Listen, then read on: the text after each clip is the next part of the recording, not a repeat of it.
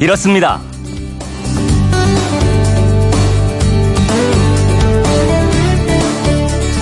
안녕하십니까, 오승훈입니다. 간밤에도 무척 더우셨죠? 오늘은 올 들어 최고로 더울 거라고 합니다. 에어컨이나 선풍기가 없던 시절에는 이 무더위를 어떻게 견뎠을까 싶은데요. 부채 하나 들고 회나무 밑을 찾았던 우리 조상들은 엄동설한 한겨울부터 더위를 나는 대비를 했다는 것 아십니까?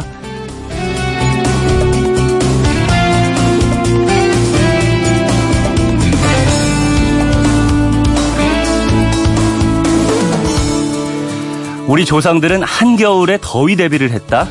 그건 이렇습니다. 연배가 좀 있는 분들은 직접 많이 해보셨을 겁니다. 정월 대보름날 아침 일찍 우리 조상들 남의 집 앞에 가서 이름을 불렀죠. 그리고 그 사람이 대답을 하면 이렇게 외쳤습니다. 내 더위 사가라! 우리 조상들은 이런 식으로 하루 종일 더위를 팔러 다녔다고 합니다. 명절을 즐겁게 보내기 위한 놀이였지만 더위가 얼마나 무시무시했으면 가장 추운 정월 대보름날 이런 더위 팔기라는 놀이를 만들었을까 싶죠. 그뿐 아니라 우리 조상들은 진채, 즉 묵은 나물을 먹어야 여름에 더위를 타지 않을 수 있다면서 박, 버섯, 콩, 순무, 무잎, 가지 껍질 등의 나물도 먹었습니다. 그리고 그 시절에는 더위가 무척 공평했습니다. 산홍공상, 양반, 천민 가릴 것 없이 누구에게나 똑같이 미쳤죠.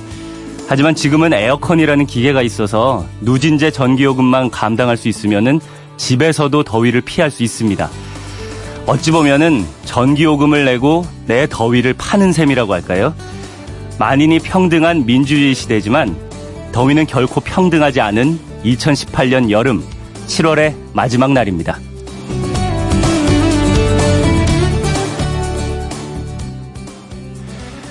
(7월 31일) 화요일 아침에 그건 이렇습니다. 오승훈입니다.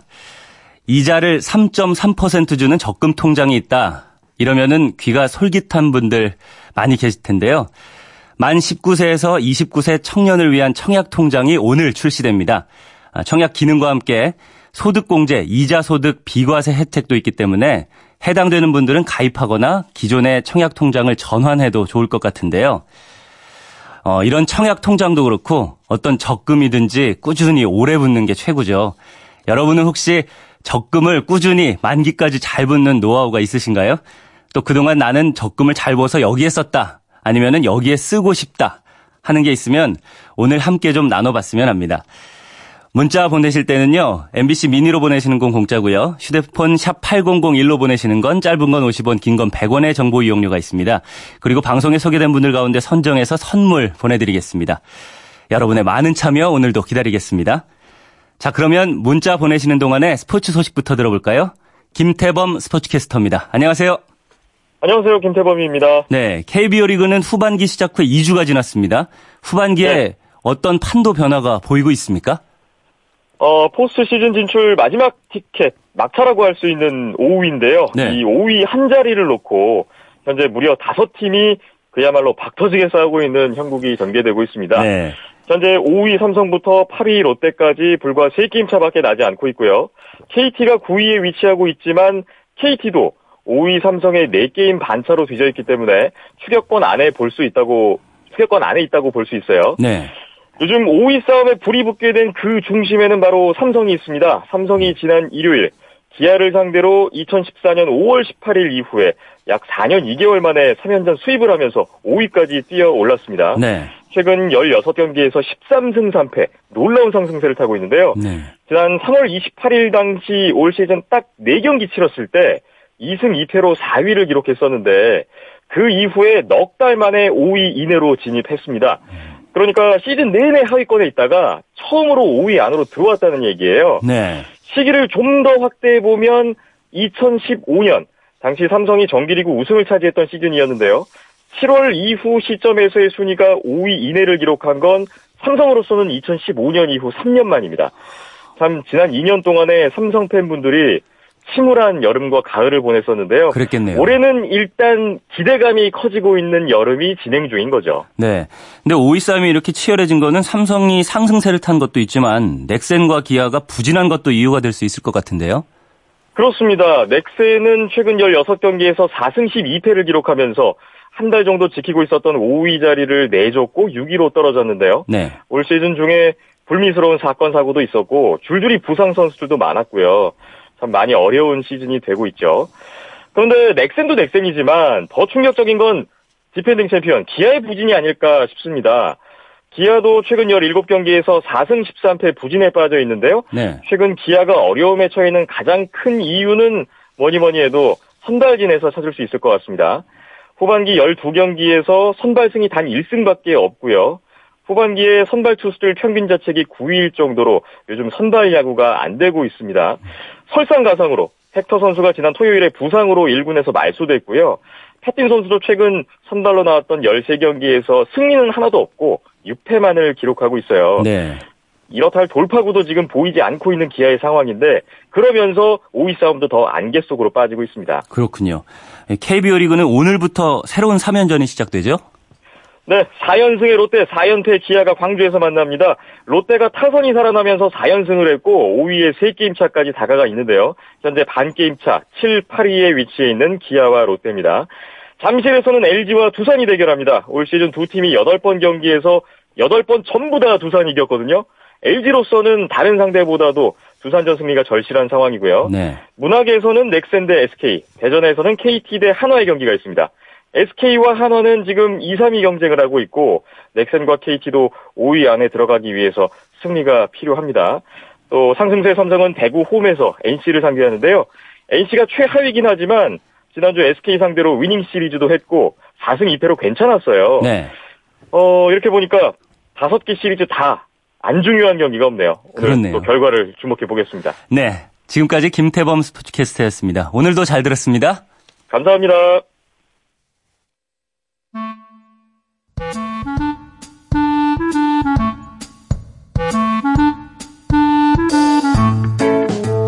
오늘을 꽉 채워줄 생활 정보를 알려드립니다. 오늘을 채우는 여자 배아량 리포터 나오셨습니다. 안녕하세요. 네, 안녕하세요. 네, 오늘은 어떤 생활 정보 가져오셨나요? 네, 벌써 휴가 중이시거나 곧 여기저기로 휴가 떠나시는 분들 제일 많은 시기인데요. 네.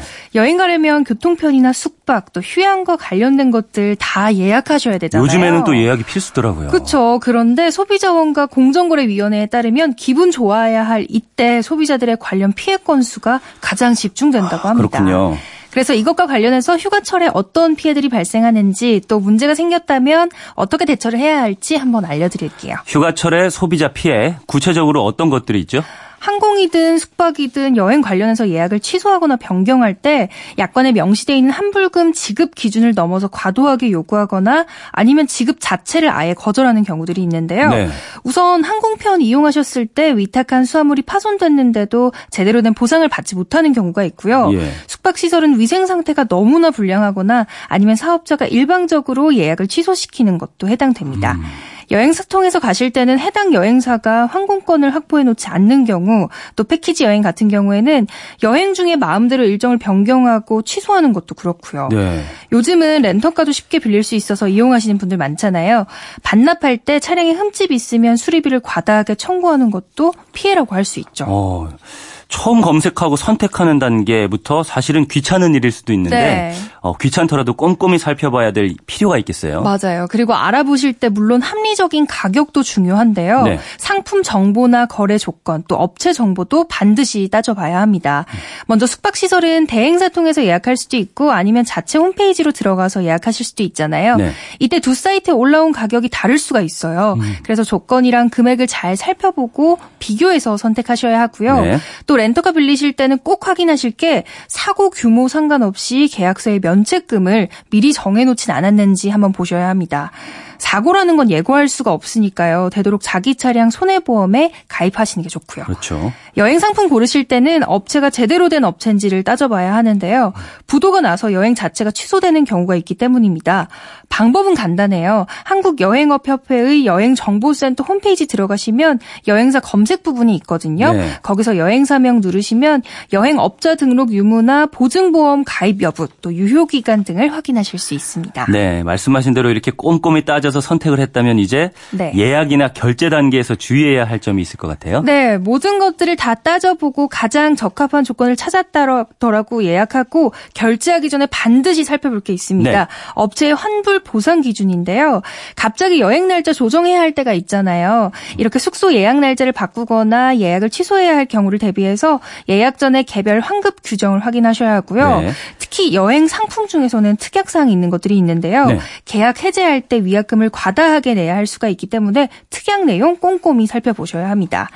또 항공 같은 경우에는 얼리버드, 땡처리 등이 할인된 항공권 있잖아요. 네. 이것들은 환불 수수료가 높게 책정되는 경우가 있어서 구매 확정 짓기 전에 환불 조건 다시 한번 보시는 게 좋습니다. 그렇군요. 네. 그 여기까지도 잘했다고 해도 혹시라는 게 있잖아요. 네. 피해를 입으면 어떻게 해야 됩니까? 지금까지 쭉 말씀드렸던 피해를 휴가지에서 입었다 하시면 우선 계약서와 영수증 그리고 사진, 동영상 등의 증빙 자료를 확보하셔야 하는데요. 네. 이건 꼭 보상이 완료될 때까지 잘 보관해 놓으셔야 해요. 숙박은 예약 취소 시점, 취소 당사자, 계약 해지 사유 등을 입증하지 못하면 보상받기가 어려워서 증빙 자료를 반드시 확보해야 하고요. 항공은 항공편 이용하는 과정에서 위탁 수화물 파손, 분실, 인도 지연이 됐을 때 공항에 있는 항공사 직원에게 바로 피해 사실을 신고해야 합니다. 네. 그리고 말씀하신 것처럼 피해가 발생하면 소비자 상담 콜센터나 홈페이지로도 피해 구제를 신청할 수 있는데요. 그렇군요. 소비자 상담센터 번호는 국번 없이 1372번이고요. 네. 홈페이지 주소는 www.ccn.go.kr입니다. 또 행복드림 열린 소비자 포털도 있어요. 모바일 앱이나 consumer.go.kr로 들어가면 거래 내역, 증빙 서류 등을 갖춰서 상담이나 구제 신청을 하실 수 있습니다. 네, 오늘도 정리를 해보자면 휴가철 여행, 항공권이나 숙소를 선택하는 과정에서는 업체 정보를 상세히 따져보고 네. 예약하는 단계에서는 환급 보상 기준을 다시 한번 확인하고 혹시 피해 입으시면은 신고 또 네, 소비자 그렇죠. 상담센터나 뭐 홈페이지에 접속을 해보시는 것도 휴가를 더 즐겁게 만들 수 있겠네요. 네. 네, 오늘을 알차게 채울 꽉 찬 정보였습니다. 지금까지 오늘을 채우는 여자 배아량 리포터였습니다. 감사합니다. 네, 감사합니다.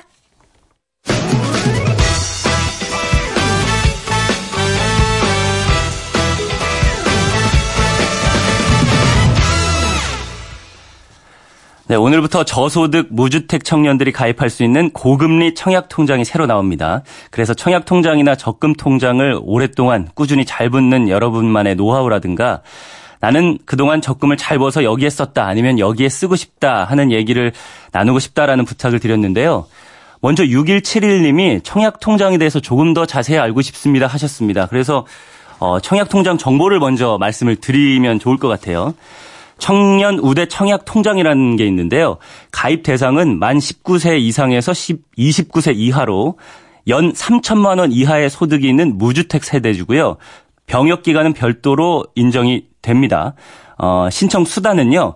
주택도시기금 9개 수탁은행을 통해서 가능합니다. 지점을 방문해서 가입이 가능하고요. 준비물은 뭐 신분증, 주민등록 등본, 소득 서류가 필요하다고 합니다. 납입 금액은 월 2만 원에서 50만 원까지 자유롭게 납입이 가능하다고 하고요. 금리는 일반 청약통장이 1.8%인데 이거보다 높은 3.3%라고 합니다. 또 소득공제 혜택도 있어요. 연간 납입금 240만 원까지 납입금액의 40%를 소득공제해 주고요. 2019년 1월부터는 2년 이상 유지할 경우에 이자 소득의 500만 원까지 비과세 혜택이 제공된다고 합니다. 자, 이렇게 청년우대 청약통장에 대해서 안내를 해드렸고요. 이제는 여러분이 보내주신 적금을 잘 오랫동안 꾸준히 붓는 방법, 뭐 여러분의 노하우라든가 아니면 적금을 잘 벌어서 여기에 썼다 아니면 여기에 쓰고 싶다 이런 내용들을 소개해드리겠습니다. 2220님, 평생 직장 다니는 남편과 공과금처럼 쭉 적금 넣어 이사 다니면서 살림 불렸죠. 그저 적금만이 최고 안전빵이라고 생각하네요 하셨습니다. 7163님, 한 달에 20만 원, 2년 만기 500만 원 되면 그 돈을 또 분산시키면서 통장 하나를 더 만드세요. 그 계기로 점점 돈이 모아질 거예요. 그렇게 해서 저는 지금 통장 5개가 있습니다. 와, 이 두 분 다 계속해서 이렇게 꾸준히 조금씩 모아서 큰 돈을 만들고 또 큰 돈을 가지고 불려가지고 더 큰 돈을 만드는 예, 이런 일들을 하고 계시네요. 와, 대단하십니다. 이렇게 꾸준히 평생 살림을 불려나가는 것도 참 대단한 일인 것 같아요. 박훈재님, 저는 월급날이 되면 적금 금액, 세금, 필수 생활비를 분리해서 1순위로 적금 통장의 금액을 먼저 이체하고 남은 금액으로 생활합니다. 그리고 긴급하게 사용할 작은 적금도 따로 만듭니다. 일단은 모아두는 거 먼저 한다. 이런 의견이셨고요.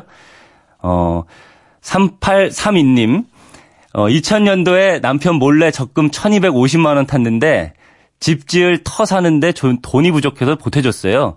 비상금 만들 절호의 기회는 놓쳤지만 마음은 뿌듯했습니다. 아, 남편 몰래 적금을 모아두셔가지고 1250만 원을 타셨는데 그거를 또 집 사는데, 집 터를 사는데 보태셨다는 거예요. 어쨌든 돈을 모아서 이렇게 집을 사는데, 터를 사는데 보탰다. 이런 적금을 잘 모아서 여기에 썼다라는 경험을 보내주셨고요. 5918님, 4년 동안 열심히 안 먹고 안 입고 개미처럼 모은 돈으로 일주일 전에 자동차 새로 바꿨습니다. 기분이 뿌듯합니다. 예, 이렇게 말씀하셨습니다. 새 차를 사셨군요. 축하드립니다. 6320님, 네, 저는 담배 끊고 담뱃값 매일 4,500원씩 모아서 2020 도쿄올림픽 보러 가려고 2년째 붓고 있습니다. 야, 이분도 정말 대단한 분 같아요. 담배 안 피우고 돈 모은다는 게 정말 쉽지 않은 거라고 들었거든요. 저 같은 경우에는 이게 돈 이렇게 모으는 거 잘 못합니다. 그래서 아내한테 그냥 맡겨두고 있는데 아내도 언젠가 저한테 무슨 큰 선물 하나 주지 않을까 이런 생각도 들고요. 아, 여러분들의 참 적금을 잘 모은다. 그리고 이걸 어떻게 썼다. 집터를 사는데 썼다. 새 차를 바꿨다. 이런 얘기 들으니까 저도 아, 돈 꾸준히 모아가지고 좀 좋은데 써야 되겠다 이런 생각이 드네요.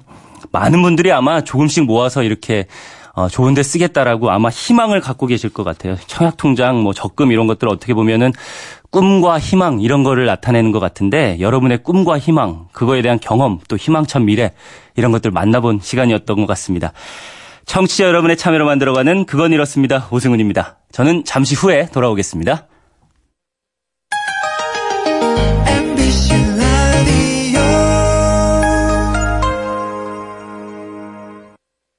왜라는 말을 다른 나라 사람들은 어떻게 소리낼까요? Why? 뀨? 난데? 세상의 모든 왜라는 궁금증에 대한 대답을 들려드립니다. 궁금증에 대한 가장 친절한 설명서. 그건 이렇습니다.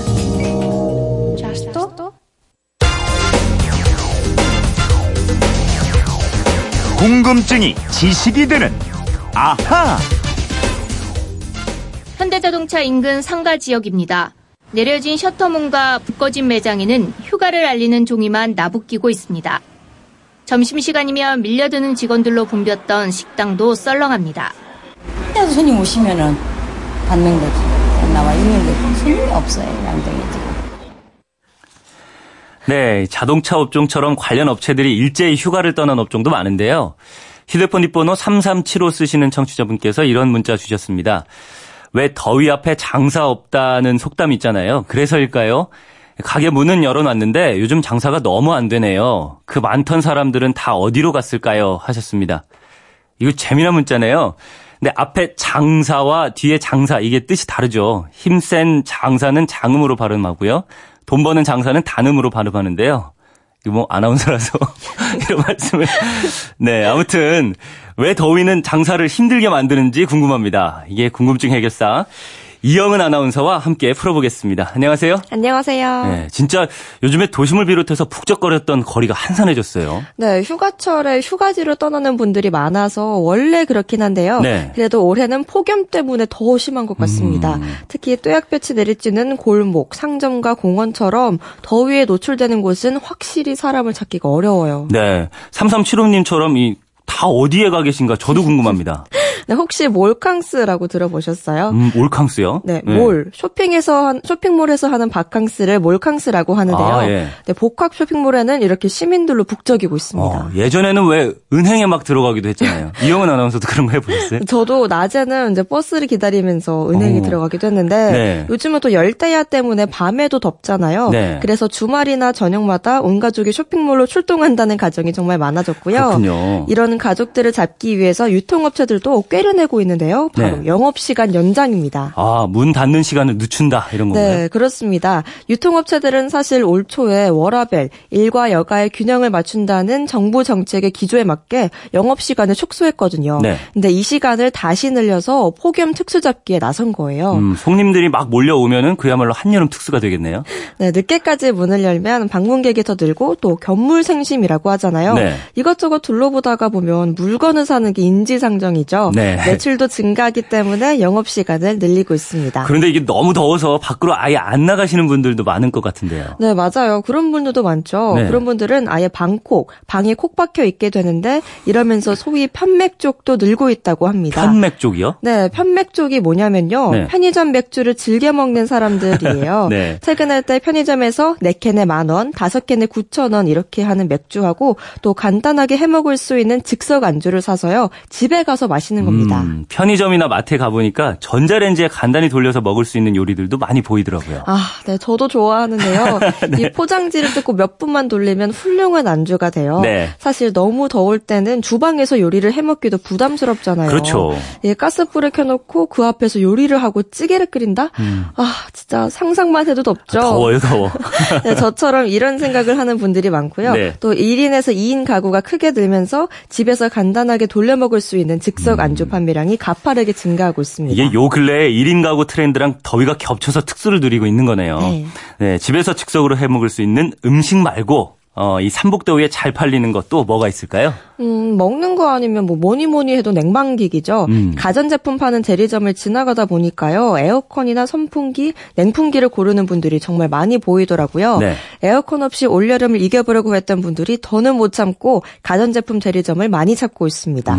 근데 에어컨은 원래 본격적인 무더위가 시작되기 전에 잘 팔리지 않아요? 네, 맞아요. 원래는 그렇습니다. 보통 5월부터 7월 초순 사이에 판매가 집중되고요. 네. 7월 중순 이후부터는 감소하는 것이 지금까지의 판매 추이였는데요. 네. 올해는 7월 3주차, 4주차, 7월 말에 오히려 더 잘 팔리고 있다는 것이 가격 비교 사이트나 가전업체 관계자들의 얘기입니다. 그러면 아예 살 생각을 안 했다가 더위가 심해지고 기간도 길어질 거라고 하니까 지금이라도 사고 있다 이렇게 생각할 수 있는 거네요. 네, 그런 것 같습니다. 네. 작년 한 해 동안 팔린 에어컨 대수가 250만 대였어요. 네. 역대 최고치였는데요. 올해는 작년보다 더 잘 팔려서 가전업체들이 생산라인 가동 시간을 늘렸다고 합니다. 네. 근데 이렇게 수요가 크게 늘다 보니까요. 배달과 설치까지 평균 닷새 정도 걸리고요. 재고가 부족한 모델은 2주일까지 걸린다고 합니다. 2주일이요? 2주일이면은 오늘이 7월 말이니까 자칫하면은 광복절 지나고 더위가 한풀 꺾인 다음에 설치될 수도 있겠어요. 네. 네. 아무튼 올해 가전업체들이 무더위 덕분에 에어컨 판매량 역대 최고치를 다시 경신할지 지켜봐야겠고요. 이렇게 기온, 더위에 따라서 제품 판매량이나 매출이 큰 영향을 받는다고 하면은 기업들은 날씨 예측을 잘해야겠어요? 네, 그럼요. 만약 올여름 더위가 이렇게 역대급일 걸 미리 예측하고 생산을 충분히 해놨다면 고객이 주문하는 대로 바로바로 설치해 줄 수 있잖아요. 네. 그럼 판매량도 당연히 늘어날 테고요. 그래서 기업들은 날씨 예측에 크게 신경을 쓰고 있습니다. 하기는 오늘 얘기 쭉 들어보니까 날씨라는 영업사원만큼 탁월한 영업사원이 없을 것 같아요. 네, 그래서 날씨 마케팅이라는 말도 하는데요. 혹시 임계온도라고 들어보셨어요? 네, 임계온도 저는 과학에서는 압니다. 어떤 상황이나 현상이 막 다르게 나타나기 시작하는 경계. 그 경계를 임계점, 임계치 이렇게 얘기하거든요. 네, 맞아요. 임계온도도 바로 그런 겁니다. 예. 여름에 많이 마시는 탄산음료는 기온이 오를수록 판매량이 쑥쑥 늘어나는데요. 그렇게 판매가 늘어나기 시작하는 온도, 즉 임계온도가 약 25도라고 합니다. 25도요? 네, 최고 기온 25도를 기점으로 1도 오를 때마다 콜라는 15%씩, 사이다는 10%씩 판매량이 증가하거든요. 25도를 기점으로 25도가 탄산음료의 임계온도다. 그러니까 이게 25도를 기점으로 몇 퍼센트씩 증가한다. 이런 거예요. 네. 또 이온음료 역시 25도가 임계온도라고 합니다. 25도부터는 2도 오를 때마다 8%씩 판매량이 꾸준히 증가하거든요. 예. 그리고 보리차, 녹차 같은 차음료는 29도부터 기온이 오를수록 판매량이 늘고요. 네. 얼음컵이 함께 제공되는 음료수는 30도부터 판매량이 크게 늘어나는데요. 여름에 잘 팔리는 아이스크림은 종류에 따라서 임계온도가 달라요. 많아요. 아이스크림이라고 다 똑같지 않고 종류에 따라 다르다고요? 네. 우선 스푼으로 떠먹는 소프트 아이스크림은 18도고요. 네. 흔히 하드라고 하죠. 예. 바 종류는 27도, 튜브를 대서 빨아먹는 아이스크림은 31도부터 매출이 급증하기 시작해요. 그렇군요. 네. 그리고 또 콘 형태의 아이스크림은 30도 아래에서는 잘 팔리는데 30도가 넘으면 오히려 덜 팔리기 시작합니다. 30도가 넘으면 그러면은 그게 빨리 녹아버리니까 이 콘 아이스크림처럼 기온이 많이 오르면은 오를수록 잘 안 팔린다 이렇게 생각할 수도 있는 거네요. 네, 있죠. 우유나 요구르트 같은 유제품은 덜 팔립니다. 아, 요것도요? 네. 네, 기온이 20도에서 30도까지 상승할 때 매출이 약 8% 감소하는데요. 이런 임계 온도는 식음료뿐 아니라 다른 제품에도 적용이 됩니다. 예컨대 최고 기온이 18도를 넘어서면 청량감을 주는 유리 그릇이 많이 팔리고요. 네. 또 19도가 되면 반소매 셔츠가 팔리기 시작한다고 하네요. 그렇군요. 지금 말씀해 주신 게 다 어떻게 데이터, 통계를 해서 나온 거잖아요. 네. 식당이라든가 자영업 가게를 하시는 분들도 통계를 내봤으면 좋겠다는 생각이 듭니다. 기온이 30도 넘어갈 때는 뭐 짬뽕이나 짜장면이 잘 팔린다든가 뭐 이런 거 아무런 물론은 뭐 감으로 터득하고 계시겠지만은 통계를 직접 내보면 좀 더 과학적인 마케팅을 해볼 수 있지 않을까 싶습니다. 3375님 궁금증이 좀 풀리셨을 것 같습니다. 준비한 선물 보내드리겠고요. 이영은 아나운서, 평소 궁금한 게 있는 분들은 어떻게 하면 되나요? 그건 이렇습니다. 인터넷 게시판이나 MBC 미니 아니면 휴대폰 문자 샵 8001번으로 보내주시면 됩니다. 문자 보내실 때는 미니는 공짜지만 휴대폰은 짧은 건 50원, 긴 건 100원의 이용료가 있습니다. 네, 지금까지 궁금증이 지식이 되는 아하, 이영은 아나운서였습니다. 감사합니다. 감사합니다.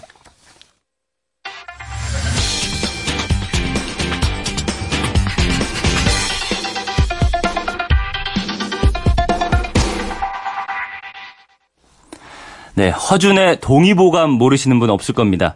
9년 전 오늘이요. 허준이 동의보감이 세계적으로 가치를 인정받고 유네스코 세계기록유산으로 등재된 날인데요. 궁금한 키워드를 알아보는 키워드 인터뷰 코너. 오늘의 키워드는 동의보감 속 여름나기입니다. 동국대 정지천 한의대 교수와 이야기 나눠보겠습니다. 안녕하세요. 안녕하세요. 네, 더위에 지친 요즘 딱 동의보감의 지혜가 필요하다 싶습니다. 동의보감에는 여름철 건강관리를 어떻게 하라고 나와 있습니까?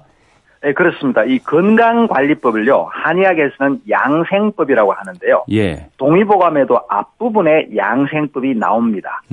양생법이 여러 가지가 있는데, 네. 계절 양생법이 있고, 그 중에 또 여름철 양생법이 있는 거거든요. 아, 예. 네.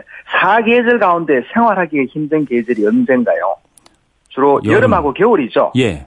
그 이유가 뭐냐면요. 이 한의학에서는 우주 만물의 변화를 음과 양의 작용으로 설명을 하고 있는데 예. 이 음기하고 양기가 서로 균형이나 조화를 이룰 때 우리 몸은 질병이 없는 건강 상태를 유지할 수 있는 겁니다. 아. 근데 봄하고 가을은 음양이 균형을 이루지만 네. 겨울철은 음의 기운이 왕성하고 여름은 양의 기운이 왕성하거든요. 음양 균형이 깨어지기 쉽다는 거죠. 예. 그래서 이제 여름이나 겨울에는 뭐 심신이 괴롭고 병도 잘 들기 쉽고 특히 이제 왜 여름이 힘드냐 하면요. 예. 심장의 기가 왕성하고 신장의 기가 쇠약한 시기입니다. 그래서 우리 몸에 있는 양기들이 피부 표면으로 나와 버립니다. 음기는 배 속에 잠복에 있고요. 예. 그래서 우리 몸에 피부 표면하고 입에는 열이 나지만 배 속은 차갑습니다. 양기가 허약하니까. 예. 그래서 겉하고 속이 다르니까 어려운데요. 결국 가장 중요한 여름철 생활법은 계절에 순응하는 겁니다. 네. 여름에는 대자연과 더불어서 왕성한 생명력을 발산하라. 그렇게 동의보감에 나와 있습니다. 그럼 발산하는 방법은 뭐가 될까요? 계절에 순응한다는 여름철에 많이 활동을 좀 하고 땀도 좀 내고 하라는 얘기가 되겠습니다. 아, 땀도 좀 내라고요? 그러면 무조건 뭐 외부 활동을 피한다거나 너무 시원한 환경을 찾는다거나 이런 것도 오히려 문제가 될 수가 있겠네요. 예, 그렇죠. 요즘 또 너무 이제 더위가 심해서 많이 다니다 보니까 열사병 때문에 뭐 힘든 분들이 많이 나오고 있지 않습니까? 예. 그렇지만 너무 여름에 더위를 피해서 찬바람이나 찬음식만 찾는 것도 문제입니다. 바로 그렇게 생기는 병이 바로 잘 아시는 냉방병입니다. 냉방병. 네. 예, 냉방병이 요즘에만 있는 게 아니고 옛날에도 있었습니다. 아, 그렇습니까? 그렇습니다. 아, 옛날에 왕도 냉방병 같은 여름 감기에 걸렸다는 것이 왕조실록에 나올 정도거든요. 아, 실내에서만 생활해서 뭐 그런 건가요? 그렇죠. 더위를 피해가지고 시원한 데만 살았다는 얘기죠. 근데 그래서 한의학에서는 냉방병을 음서라 그럽니다. 음서. 예. 반면에 이제 막 더운데 막 돌아다니고 더위를 먹어서 생기는 병은 양서입니다. 정반대죠. 그래서 이 냉방병 같은 한의학에서 엄선은 어슬어슬 추우면서 땀이 없고 몸이 무겁고 아프고 정신이 피곤하고 나른하고요. 그런 증상이 나타납니다. 네. 반면에 더운데 너무 돌아다니면서 생기는 열사병, 그걸 양서라 그러는데 열이 높습니다. 네. 그리고 가슴이 답답하고 갈증이 나면서 땀이 비 오듯이 흐르고 팔다리가 피곤하면서 힘이 빠지고 소변도 시원하게 나오질 않습니다. 그렇군요. 이 냉방병은 여름에는 네. 너무 더위를 피해서 지내도 병이고 또 너무 시원하게 너무 더운데 다녀도 문제고 그래서 네. 결국은 적당히 하는 것이 가장 중요합니다. 아, 뭐든지 적당히 하는 게 좋군요. 예, 한의학 건강법의 기본이 바로 조화와 중용이거든요. 예. 적당히 해야지 너무 한쪽으로 치우치게지내는 것이 문제이고요. 그리고 이제 과로 하는 것도 문제입니다. 사실 여름철에는 과로 하는 것이 가장 문제죠. 네. 흔히들 여름 감기는 개도 안 들린다는 말 들어보셨죠? 예예. 예, 한 10년쯤 전에 우리의 박지성 선수가 초여름에 감기 몸살 걸레가 크게 화제됐던 적이 있거든요. 네. 뭐 집도적인 원인이야 그 덥던 날씨가 태풍 때문에 쌀쌀해진 탓이 있었긴 했지만 워낙 많이 다녀서 그렇습니다. 베트남으로 왔다가 미국 갔다가 홍콩 갔다가 그토록 너무 과로하니까 면역력이 떨어져서 박지성 선수도 여름 감기 걸렸는데요. 그렇군요. 과로하게 되면 여름에도 누구나 감기 걸려요. 예. 그럼 여름철에 특히 약해지기 쉬운 우리 몸의 부위가 있을 것 같아요. 예, 그렇습니다. 조금 전에 말씀드렸지만 여름철은 심장의 기는 왕성하지만 네. 신장의 기가 쇠약합니다. 네. 그래서 여름철에 더위에 몸을 상하지 않고 다니려면은 보충을 해야 되는데 예. 특히 신장을 보강하는 것이 기본이 되고요. 예. 또 있습니다. 이 더위 때문에 상하기 쉬운 것이 어디냐면은 심장하고 폐입니다. 그래서 신장 그리고 심장, 폐를 보강해 줘야 되고요. 예. 그리고 또 있습니다. 여름철에 더워서 막 찬 거 먹으면 비위장이 상하기 쉽지 않습니까? 예. 비위장도 보강을 잘 해야 됩니다. 네, 신장, 심장, 폐, 비위장 이런 것들이 약해질 수 있다 하셨는데 이런 것들이 좀 좋아질 수 있는 여름철에 먹으면 좋은 음식 이런 것들은 뭐가 있을까요? 여름철에 가장 그 많이 먹어왔던 한약 처방이 두 가지가 있습니다. 네. 한 가지는 아마 들어보셨을 텐데 생맥산, 맥을 생생하게 활발하도록 해준다는 것이 생맥산입니다. 여름에 기가 많이 떨어지기 때문에 기를 보충하는 약인 인삼을 많이 먹어왔는데 네. 인삼에다 맥문동 오미자가 들어간 것이 생맥산입니다. 그리고 또 한 가지는 여름철만 되면은 궁중의 내이온에서 제조를 해가지고 중신들에게 왕이 하사했던 약이 있습니다. 네. 제호탕인데 매실을 위주로 한 처방이거든요. 더위를 물리치고 갈증을 거치게 하면서 정신을 상쾌하게 해주는 효능이 있는 건데 예. 거기다가 소화를 도와주고 식중독 예방하는 효능도 있었던 겁니다. 네, 인삼. 그렇지만, 네.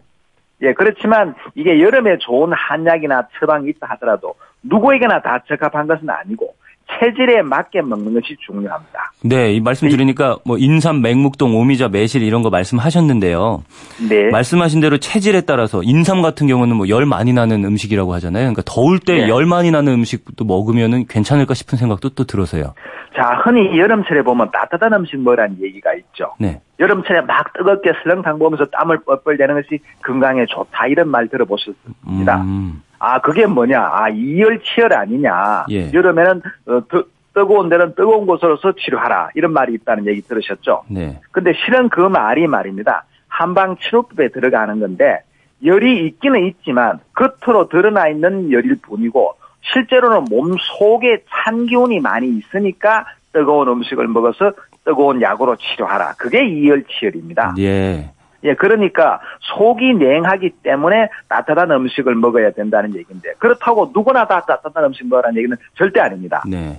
몸이 냉한 사람이거나 몸이 냉하지도 따뜻하지도 않은 사람은 따뜻한 음식을 먹어서 속을 따뜻하게 해줘야 되지만 몸에 열이 많은 사람은요. 속에도 열이 너무 많습니다. 그런 네. 분들은 뜨거운 음식 먹으면 안 되고 시원한 음식, 서늘한 음식을 먹어야만 됩니다. 이열치열 같은 것들도 자신의 체질을 좀 알고 나서 이렇게 먹어야 될 것 같다라는 말씀을 해주신 것 같고요. 마지막으로 동의보감의 가르침을 담아서 청취자분들께 여름철 건강관리에 대해서 조언을 좀 부탁드리겠습니다. 예, 드시는 음식을 몇 가지 말씀을 드렸었는데 네. 사실 날씨가 더우면 땀도 흐르고 체력 소모도 많고 또 잠도 잘 오지 않지 않습니까? 네. 근데 여름철에는 많이 주무시려고 하면 안 됩니다. 오래 자는 것이 문제가 아니고 예. 몇 시간이라도 푹 자는 게 중요합니다. 예, 맞습니다. 요즘에 더워가지고 자꾸 깨는 것 같아요. 예, 그래서 계절마다 잠자는 시간도 대충 있는데요. 네. 여름철에는 늦게 자고 일찍 일어나는 것이 기본입니다. 아. 그래서 여름에는 새벽에 몇 시간 깊은 잠을 푹 자는 게 좋습니다. 그래서 아. 일찍 자려고 하지 말고 적당히 땀을 흘리고 활동을 한 뒤에 늦게 자고, 그리고 뭐 정 힘드시면 낮잠을 조금씩 자는 것도 도움이 될 수 있습니다. 지금 이 잠에 대한 내용도 동의보감에 혹시 나오는 겁니까? 그렇습니다. 아, 예. 그러나 문제는 이제 잠을 자더라도 찬 바닥에 얼굴을 대고 잔다거나 문을 열어놓은 채로 잔다거나 선풍기를 틀어놓거나 요즘 같으면 에어컨을 틀어놓고 잔다는 것은 문제가 될 수 있습니다. 네. 그렇게 자다가 입이 한쪽으로 돌아가는 와사풍이 올 수도 있고요.